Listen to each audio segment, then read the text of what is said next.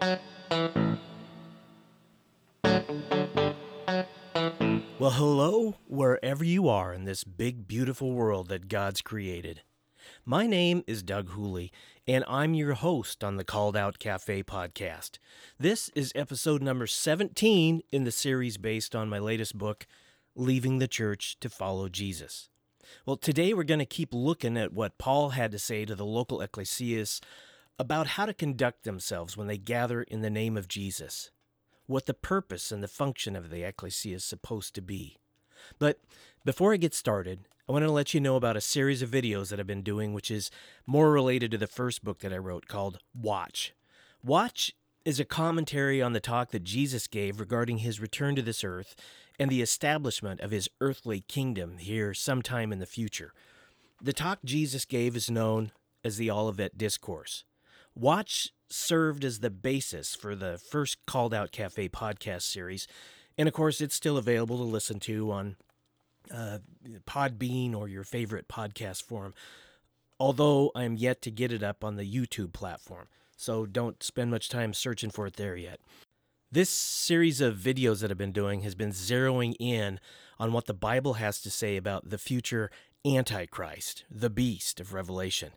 I've done five videos so far on the topic, and I have about that many left to produce.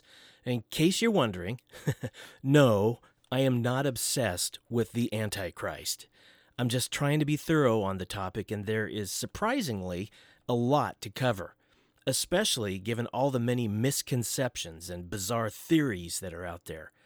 The first video I did was in response to my sense that a lot of people have been misled by some in the church to believe that the COVID vaccine is the mark of the beast, or at least a precursor to the mark of the beast. Now, I don't want to get into the big controversy about is the was it good to take the vaccine or is it good or not. There may be great reasons to not take the vaccine. Um, you know, even biblical reasons. People I've heard piece together cases for that. That's all well and fine. Um, and there may be, you know, health reasons, and medical science is still working on that, and they're uncovering all sorts of things uh, in regards to the vaccine. So, you know, the pros and cons are being weighed. So, I am not commenting on that at all. You know, there may be other moral objections to taking the vaccine. All I'm saying is that it has nothing to do with the mark of the beast. And so, uh, my this first video is in response to that sense that there are some in the church that have been misleading people into thinking that the COVID vaccine is the mark of the beast or at least a precursor to the mark. That video is titled How to Tell If You've Taken the Mark of the Beast. Surprised, I mean, it was a big surprise to me. That video, you know, I will normally get several hundred um, views on the more popular of my videos, which, you know, relative to what's going on out there in the YouTube world, that's not very many. Uh, you know, it's a big old world with billions of people in it. So you only get a few hundred views. It's not a great deal. I got to say, though, that video at its peak was getting viewed two to 3,000 times per day. I think last time I checked, it's close to 30,000 uh, views on it now. So that should tell you how worried some people are about uh, having taken the mark of the beast or their friends or family having taken the mark of the beast. Spoiler alert, okay? As of this date, according to the only source of reliable information on the subject, the Bible, no one has taken the mark of the beast. anyway, if you're interested, those video those videos await you on my YouTube channel. The one I'm working on right now um, is titled "What is the Mark of the Beast?" Uh, in between that first one I did and now I did one on why the number six six six does not represent Caesar Nero. You know, there's a big misconception about that. Um, what the number 666 does represent. Uh, there's one on the Antichrist 101. Who or what is he? And the most recent one I put up there uh, is on the Antichrist. Uh, no, not the Antichrist. Oh, there's another one in between there called What is the beast of Revelation? Okay, so that's what's up there so far. The one I'm working on right now, I think I already told you, is uh, on the mark of the beast, and it's going to be the longest one yet. I, I was hoping to keep them under like 20 minutes, but sometimes there's just too much to say. Anyway, they're all up there on my YouTube channel. Please go take a look if you haven't, and subscribe to that YouTube channel if you haven't, and, you're so inclined. Thank you for thinking about that. Well, today we're going to pick it back up with Paul's letter to the ecclesia located in the region of Philippi. And we're going to start off talking about two biblical roles that are found in the ecclesia. These are not offices, they are roles. That of elders and deacons. Okay, so in the original draft of the book that this series is based on, Leaving the Church to Follow Jesus, the adequate treatment of the topic of elders and deacons took up two chapters. But because nobody's going to read a book that's a thousand pages long, and I got to say, not many are reading Not many are reading one that's 540 pages long either. But I had to reduce the topic down to a few paragraphs. Uh, I may cover the topic, you know, as interesting as it may or may not sound to you, more thoroughly later. But for now, I'm going to just stick with what I what made it into the book and what made the final edit. So there is a lot more to say on the topic, is what I'm saying, than I will say here. Well, the letter to the ecclesia at Philippi is addressed to the holy ones in Philippi, along with, so the holy ones and the episkopoi and the diakonoi. That translates into English as the bishops and deacons in the King James Version of the Bible, and overseers and deacons in the English Standard Version. So, Paul uses the word translated as overseer interchangeably throughout his letters with the word translated as elder. So you got this uh, episkopoi and presbyteros, elder. So he uses them interchangeably. Um, that's because in Paul's mind, they seem to be the same thing. So that's what we should have in our minds. Elders or overseers are those who are respected and have been recognized as being spiritually mature, truth seeking, called out ones who've responded to God's calling to put their uh, their concerns into action and it'll come out as love for the community of the ecclesia. In the earliest ecclesia there were many elders, as many elders as there were those who fit the criteria for being elders. Elders did not serve terms, they served so long as they qualified. Now, although no ceremony or formal recognition or ordination is necessary for elders to be recognized as an elder, Paul and others, like Barnabas, recognized elders in the local ecclesias wherever they went. So they were a thing. Paul spelled out some of the qualities someone considered or uh, to be an elder should possess. And he did that to his protege Timothy. He also did it to Titus. So we need to be careful with translations of Paul's letter to Timothy, where he writes of the qualifications of someone who, quote, desires to be an elder, unquote. And that's found in 1 Timothy 3, verses 1 to 13, is where he's talking about that. First, the word which means elder has been translated as bishop in many translations. Now, it might be in conjunction with the words office of bishop or office of overseer, or it may use the words position of the bishop or overseer. These translations are all misleading. The literal translation of 1 Timothy 3, verse 1 is, quote, This is a true saying. If a man desires to be an overseer, it is a good work he desires. The word office or even position, which is not found in the original scripture, indicates a title within an institutional hierarchy. However, the term elder only denotes a respected role, not a rank. So that word is not there. It doesn't say uh, office or position. Only elder. And it doesn't even say elder. Of course, it's uh, the Greek word for elder. Paul also sent Timothy guidance on what qualities an elder should possess for those who desire to be an overseer or elder. These were not people who were appointed. Rather, I mean, that's not who Paul was talking about. Rather, they were those who wanted to act in the role of elder. They desired to be an elder, to be considered an elder. Please get the difference here. It's, and, and on the one hand, it would be like um, Paul writing to Timothy saying, Hey, Timothy, this is how you should choose and ordain an elder. That's not what it says. It's like this is some advice on those who desire to be considered elders. Completely a different thing. You want to be viewed as an elder in our uh, community of ecclesia. These are some things to keep in mind. This is what people look at naturally. Um, so it's just advice to those considering, you know, whether or not they want to be an elder or not. Paul wrote to Titus specifically that he wanted to wanted him to appoint elders in every town. So the language there is a little bit different.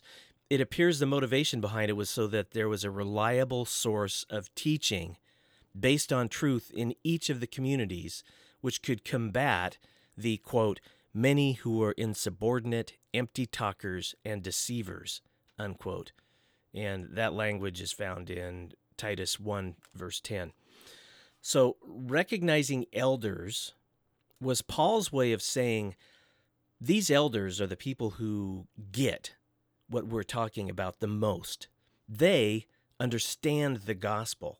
They've demonstrated that they have sound judgment and should be your resources when you have questions or issues arise. So, like Paul started off this letter, it's like they served as his points of contact in each of the communities, the cells of ecclesia. Paul often encourages respect for the elders, along with others, of course, who work for the benefit of the ecclesia. Uh, where does he say that? He encouraged that, for example, in 1 Thessalonians chapter 2, no, in chapter 5, verses 12 to 14. Well, today in churches, it's common to have like a set number of elder positions. You know, the number is five, let the number be five and not six or four, unless thou passest through four on the way to five. Let the number be five. Different churches of different sizes have different uh, constructs of elder boards. The selection criteria usually has something to do with what we find in 1 Timothy and Titus, but still it varies from church to church. Elders usually serve a specific term, and then a new elder is selected to take their place. I'll just say it. That is, or those things are unbiblical practices. They are not substantiated in the Bible term limits and a set number of elders is not substantiated in the Bible. They may be permitted, but uh, there's no biblical basis for that. So, term limits really, those previously called elders no longer are spiritually mature, called out ones whose judgment and opinions can be trusted. That's weird. They have two year limit on caring about the health of the local ecclesia. Well, in truth, those who are a part of a local biblically based ecclesia intuitively know who the real elders are without even being told. Just think about it. Think about those in your life or those that are going to your church that you know you can trust spiritually for their spiritual advice and their their comments on opinions on scripture. Well, anyone who's been around knows who is spiritually mature and shows concern for others without any selection process or formal recognition. You intuitively know that if you've been around a while. They're the called out ones who you trust and weigh in as like the voices in your head when it comes to spiritual matters. A deacon is a term that's still used today, of course. It best translates as servant or even waiter. Waiter or someone who performs basic human need meeting duties. This is similar to the role of a, uh, believe it or not, a pastor. However, similar to a pastor in the true biblical sense of being a servant and caring for the needs of people of the ecclesia, and not the modern boss of the church sense of the word pastor. The term deacon today should be looked at as an all encompassing term for anyone in the local ecclesia is taking care of the physical needs of a local ecclesia. Again, it's a role and not an office. They're facilitating love for one another. No formal title is necessary. But if there's a need going unmet, it would be appropriate for the group to ask someone to serve in the role of a deacon to address the need, similar to what they did in the book of Acts after everybody uh, just was hanging around Jerusalem and they needed people to help out. The apostles needed people to help out. Well, that's all I'm going to say about elders and deacons for now. It's a biblical role, um, and it's more of a it really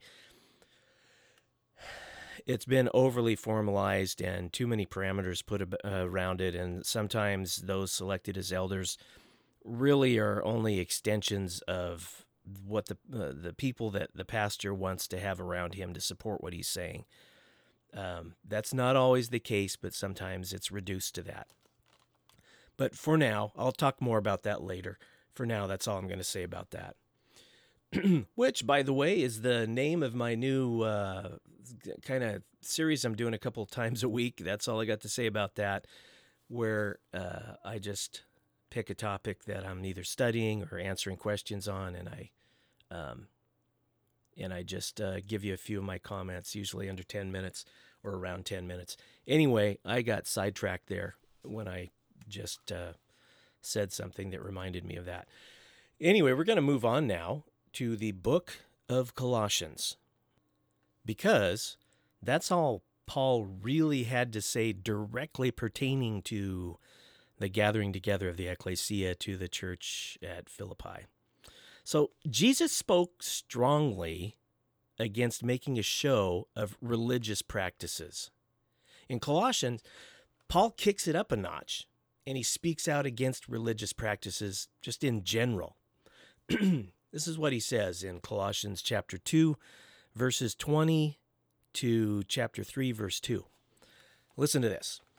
Therefore, if you died with Christ from the basic principles of the world, why, as though living in the world, do you subject yourself to regulations? Do not touch, do not taste, do not handle, which all concern things which perish with the using. According to the commandments and doctrines of men, these things indeed have an appearance of wisdom in self imposed religion, false humility, and neglect of the body, but are of no value against the indulgence of the flesh. If then you were raised with Christ, seek those things which are above, where Christ is, sitting at the right hand of God. Set your mind on things above, not on things on the earth. So please don't miss what Paul is teaching here. The things of the earth we should not focus our attention on include what? Religious practices. If we've been raised with Christ, such religious practices which reek of holier than thou piety are of no profit. Because Paul wrote against them, such religious methods are anti biblical.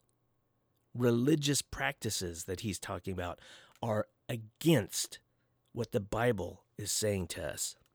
In their place, Paul encourages us to set our minds on the things above, the heavenly, unseen, spiritual realm, where Jesus and his Father dwell. It includes the kingdom of heaven, which Jesus will one day bring with him when he returns to this earth. You know, thank you, Paul, for your letter to the Colossians to make it so clear. But that's all we're going to talk about in Colossians. Now we're going to move on to 1st and 2nd Thessalonians, where the theme of both Paul's letters to the ecclesia at Thessalonica is the return of Jesus to this earth. I know that's not always what comes out, but that's what the overall theme of is to the the uh, church at or the ecclesia in Thessalonica. But Paul's advice to the ecclesia in Thessalonica strongly echoes the prime directive of the ecclesia to live in faith, hope, and love. But this time, Paul also reminds those in Thessalonica of a command he previously gave them that's not in line with those today who say that the church should be on the front lines of social justice movements and that it should be loudly using its voice to defy the government where it offends our Christian sensibilities. What was Paul's direction to the contrary? Well, here it is. This is found in 1 Thessalonians chapter 4 verses 11 to 12. He said, he wrote that you also aspire to lead a quiet life, to mind your own business, and to work with your own hands, as we commanded you. Paul does not advise the called out ones at Thessalonica to put their faith where their mouth is and speak out for or against political or social justice causes that align with their right wing Christian moral values. And I'm not saying that your right wing Christian moral values are wrong by any means, but he's not calling on them to say anything about it. He's not calling on them to protest the evil of his day. You think we have evil now? In terms of evil, it was no different then. Think about the stuff going on in his day that in Western 21st century uh, America we're not dealing with now. Slavery, the uber violent gladiator games, rampant abortions. Okay, we may have that one now, but I mean, they were just out in the open and unprotested, rampant abortions going on there, unfair taxation, empire building wars, or the state sponsored worship of false gods, and sometimes the forced worship of false gods. Paul's urging the called out to accept their place in life, live quietly, mind their own business, and work with their hands. This is what the Apostle Paul, on behalf of Jesus, said or commanded was proper behavior towards people who were on the outside of the ecclesia. Please don't kill the messenger here, right? I'm just saying what Paul wrote. Uh, you know, I believe what Paul wrote was correct, but that's what he wrote. what he wrote. Paul doesn't just throw in the part about work with your hands randomly. He does not want people to stop working in anticipation of Jesus' return. Many in the primal ecclesia, the first early church, believed that Jesus' return was going to occur so that they didn't need to continue to earn a living. That's what he's addressing there.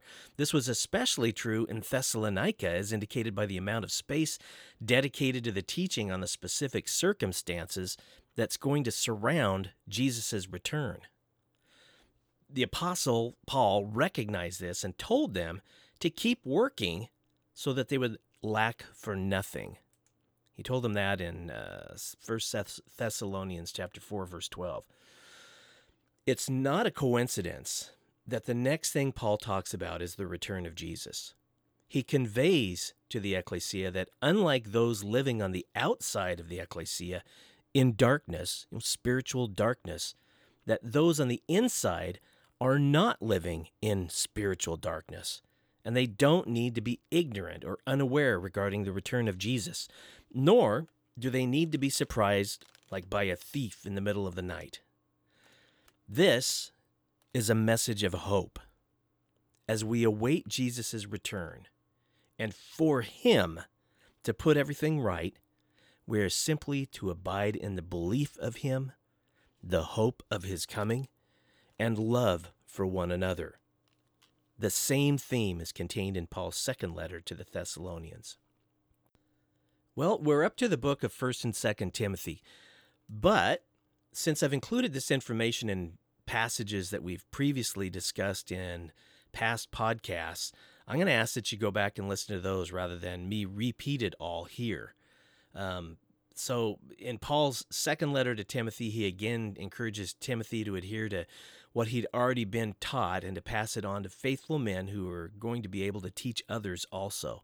Then we should expect by now, knowing the key biblical principles of the ecclesia, beyond encouraging Timothy to, quote, flee youthful passions, Paul encourages him to live according to the principles which bind the ecclesia. His belief in Jesus and love. You know, part of the prime, two thirds of the prime directive. We should just not be surprised to see Paul's theme over and over again in the New Testament. So, Titus and Philemon. Titus was a disciple and an apostle of Paul, not a disciple of Jesus. He was a student or disciple of Paul. He was an apostle of Paul because Paul sent him out as his messenger uh, you know, he was Paul was his mentor and essentially his boss, who was speaking on behalf of Jesus as an apostle. So Titus was like a uh, second degree apostle. He was the uh, apostle of Paul, who Paul had left Titus was the his guy that he had left behind in Crete to continue the work there that Paul had begun. Paul wrote Titus about how he and those of the local ecclesia he was living among should conduct themselves as individuals. Those things which pertain to the ecclesia have been tied in with the topics that I've already mentioned in, uh, in previous episodes of this survey, just like uh, First and Second Timothy. So please go back and listen to the past episodes if you're interested. But the things that Paul had to say to Titus were the same things that he's been saying all along. There's nothing new that we haven't already talked about in regards specifically to how the church should operate, function, what its purpose is, etc. Well, Philemon was a letter written to Paul's beloved friend and laborer, Philemon. It was also to the ecclesia of his household, and a couple other guys were mentioned. The letter was supposed to accompany a slave named Onesimus, who belonged to Philemon. Onesimus had served Paul. Paul wrote in hope that Philemon would treat Onesimus kindly. You know, he thanked him for the loan of Onesimus. Perhaps he, Paul was trying to get him to even release him from slavery. Paul opens the letter praising Philemon for his love and faith that he has towards Jesus and all the saints. Love and faith. Again, two out of three of the guiding principles of the ecclesia. But that's all we can really tie into uh, the operation of the ecclesia from Philemon. So we're going to move on to the book of Hebrews. Well, the author, I'm sure that you know of Hebrews, is not known for sure. It's not mentioned within the text of the book of Hebrews, but most scholars believe it to be Paul. So, as if the author of Hebrews, and I am assuming it is Paul, has read my book, Leaving the Church to Follow Jesus, like ha, he emphasizes the essential three principles of the ecclesia's prime directive again. It's, you know, like I'm saying, it's like he's read my book. Let me read this to you. This is from Hebrews chapter 10, verses 22 to 25. Let us draw near with a true heart in full assurance of faith. Let us hold fast to the confession of our hope without wavering. For he who promised is faithful, and let us be considerate of one another in order to stir up love and doing good, not forsaking the assembling of ourselves together, as is the manner of some, but comforting one another, and so much the more as you see the day approaching. This is the only scripture found in the New Testament which directly addresses the assembling of the called out. And I hope you got there what I was talking about faith, hope, and love, clearly proclaimed in that passage. But anyway, this is the only scripture, to repeat myself, in the New Testament which directly addresses the assembling together of the called out. And as I uh, engage with discourse with people online in the social media realm, when the topic of should we be going to church comes up, this is the one right here. Uh, of course we should because of Hebrews chapter 10. This is what they always quote. Even so, meeting together is not the end goal of this passage of Scripture.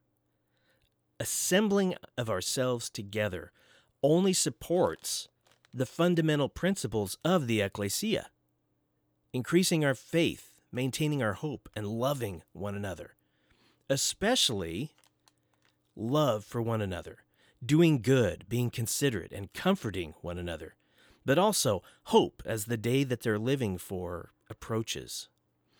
There is no prescription for how often, when, or in what manner Paul is recommending that the members of the ecclesia gather. The answer is not found on a calendar.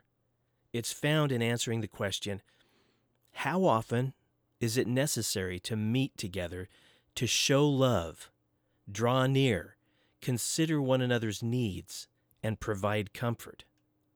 The answer to that question will change as circumstances change, and it'll be different from one cell of ecclesia to the next. Geographically um, and in terms of time, also, uh, it's going to be different a hundred years ago compared to now, and a hundred years from now compared to now. Nowhere in the New Testament, including Hebrews chapter 10, is there a mandate for the ecclesia to formally gather. No organized or institutional meetings are remotely spoken of. There are no requirements for any special members to be present, such as a pastor or an elder. No specifics regarding any service or sacraments that must take place. No set day or time, nor certain number of people which need to be present. According to this passage, which is so often used to support church attendance, and in light of other scripture, the assembling of the called out could be as simple as meeting a single other member of the ecclesia for lunch or coffee in the name of Jesus. You know, it doesn't even have to include food. okay. Anyway, that deals with uh, the Hebrew chapter 10 passage that is so popular to quote by those who say you gotta be in church. But the bottom line there is please don't miss that as it's saying that we need to not forsake the gathering together, that the purpose that's written right there, loud and clear, is to uh, maintain faith, hope, and to love one another. That's why we get together. We're going to move on. We all have leaders. Here's what Paul said our relationship should be towards them. This is from Hebrews chapter 13 verse 17. Have confidence in your leaders and accept your subordinate place, for they keep watch over your very persons, as those who must give an accounting. Do this so that they might do this with joy and not be groaning. Looking back three paragraphs earlier, uh, in Hebrews chapter 13, verses 7 to 8, Paul wrote this Remember your leaders who proclaim to you the message of God. Jesus, the Messiah, is the same yesterday, today, and forever. Clearly, Paul is referring to spiritual leaders in chapter 13. To whatever extent God has placed a leader in your life, or you've allowed someone to lead you, when leadership is asserted, Paul told us he told us, he didn't told us anything. He told us that we should submit to it. The elders in a local community of ecclesia qualify as leaders. As an overseer, they've been given the responsibility of watching over your very person. This scripture is consistent with other passages which encourage submission, like children obey your parents, wives submit to your husbands, and slaves obey your earthly masters. Well, naturally, if what a leader inside or outside the ecclesia asks us to do goes against what God has asked of us, well, that changes things. That's something that requires great wisdom. That is ground upon which we must tread lightly. Well, called out ones who act in the role of elders in the ecclesia are to approach their responsibility in this way. A little bit more on elders here for you. This is from 1 Peter chapter 5 verses 1 to 3.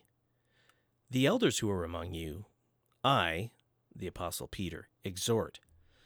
I, who am a fellow elder and a witness of the sufferings of Christ, and also a partaker of the glory that will be revealed, shepherd the flock of God, which is among you, serving as overseers, not by compulsion, but willingly, not for dishonest gain, but eagerly, nor as being lords over those entrusted to you, but being examples to the flock.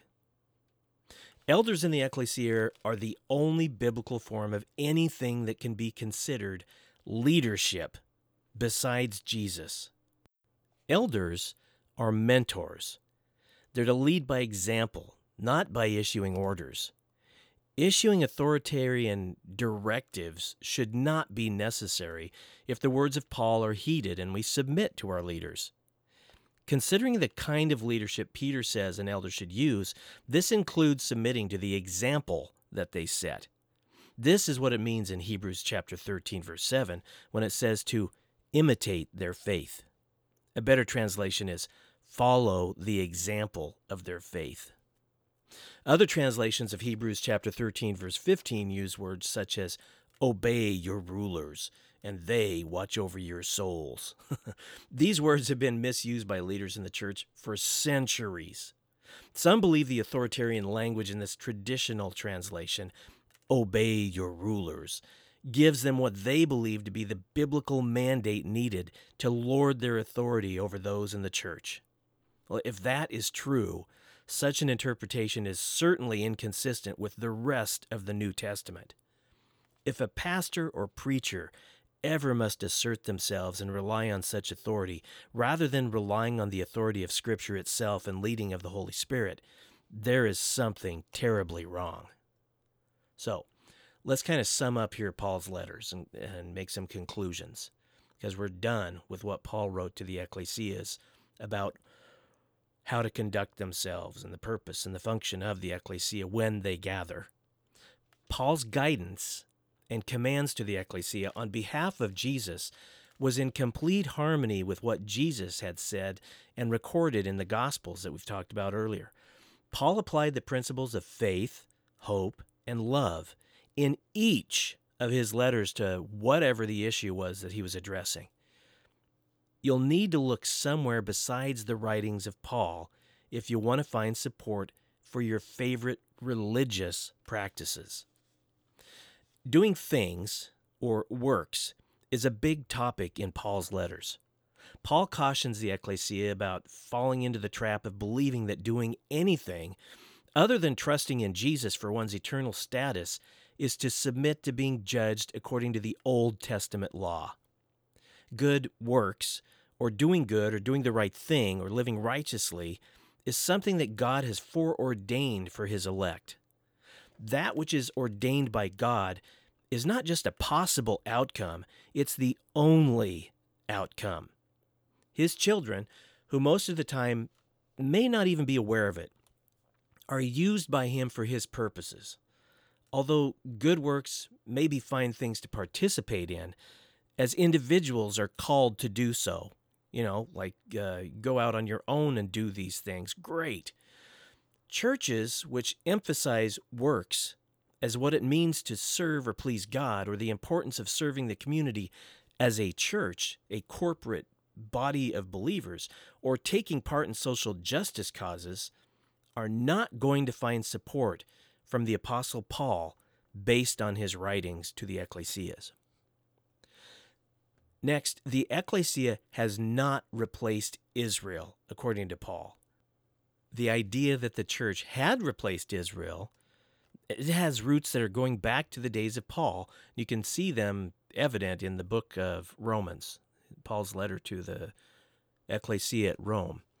Well, unfortunately, that idea took hold and grew into something evil in the church that's still with us today replacement theology, supersessionism because of how God had used Israel's disobedience, he's made it possible for the Gentile believers to be adopted into his earthly family of chosen people. The ecclesia is made up of many individuals, diverse people, all of whom the Holy Spirit uses to bring about growth. Growth, meaning gaining further knowledge and understanding of Jesus and trusting that information is true to the extent that people live their lives according to it. Growth in the knowledge and understanding of Jesus is what some might call increasing faith. Growth means to live more and more in the hope of what Jesus said is in store for us, and less and less based on our circumstances in this world. And growth means to live less for ourselves and more with love for others in mind. Doesn't mean how many people are warming your, your church pew benches, or how much money is being given, or how many acts of uh, kindness to the community that you've committed. Next, Paul likens the diversity of individuals and their gifts and abilities in the ecclesia to that of parts of a body, all of which are interdependent on one another to function efficiently. And of course, Jesus is clearly the one and only head of this metaphorical body.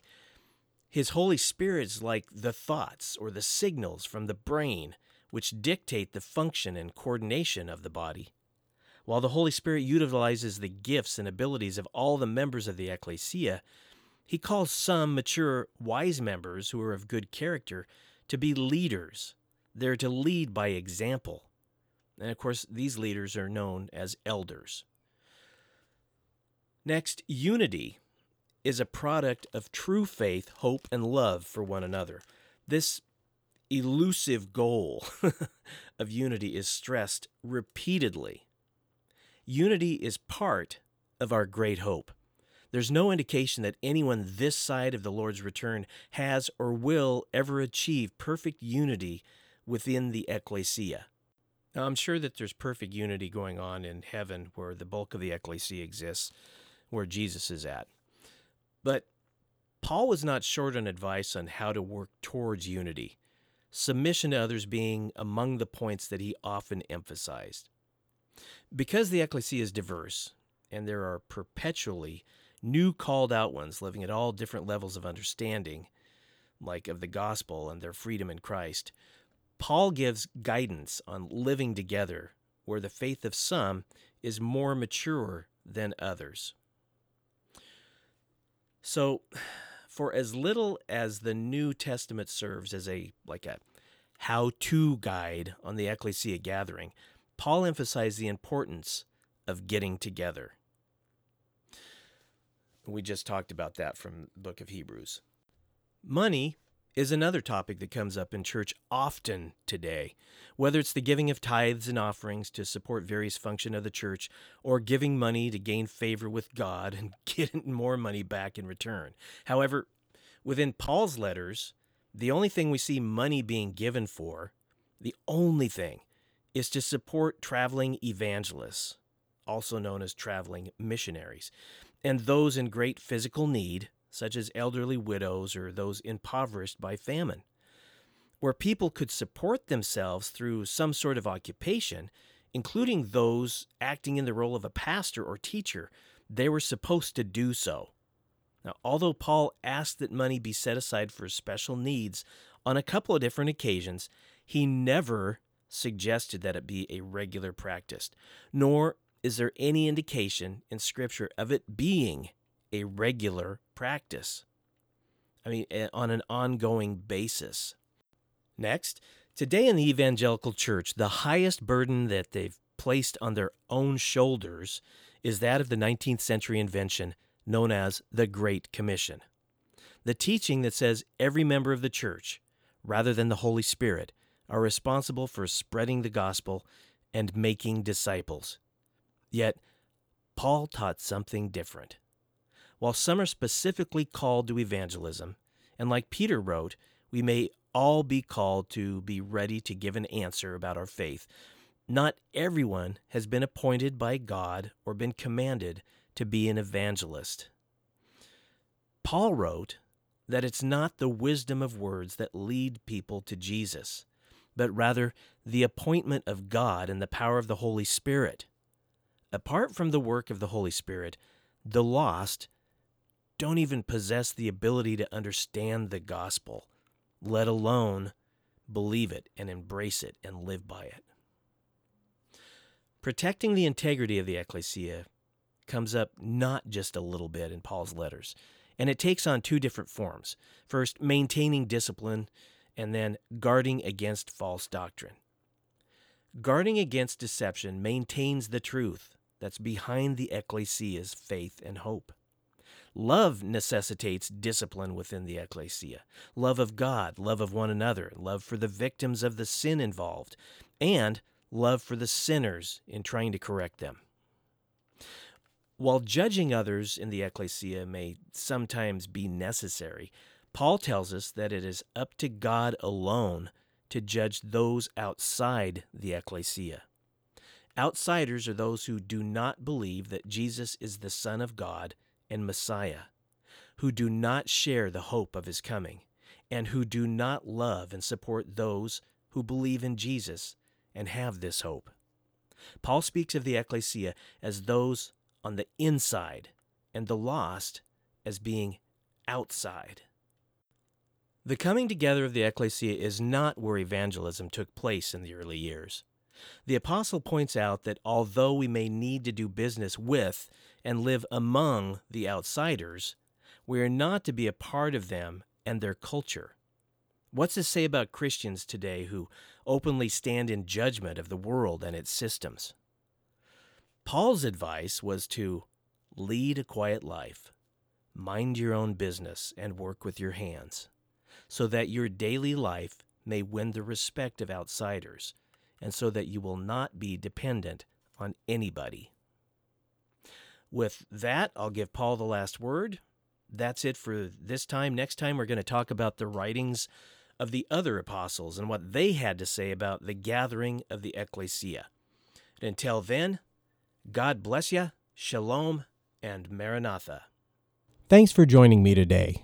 Until my next podcast, you can follow me on Facebook by going to the Doug Hooley Ministries page. I'm on Twitter at, at Doug H. Ministries, and I'm on Instagram at Doug Hooley Ministries.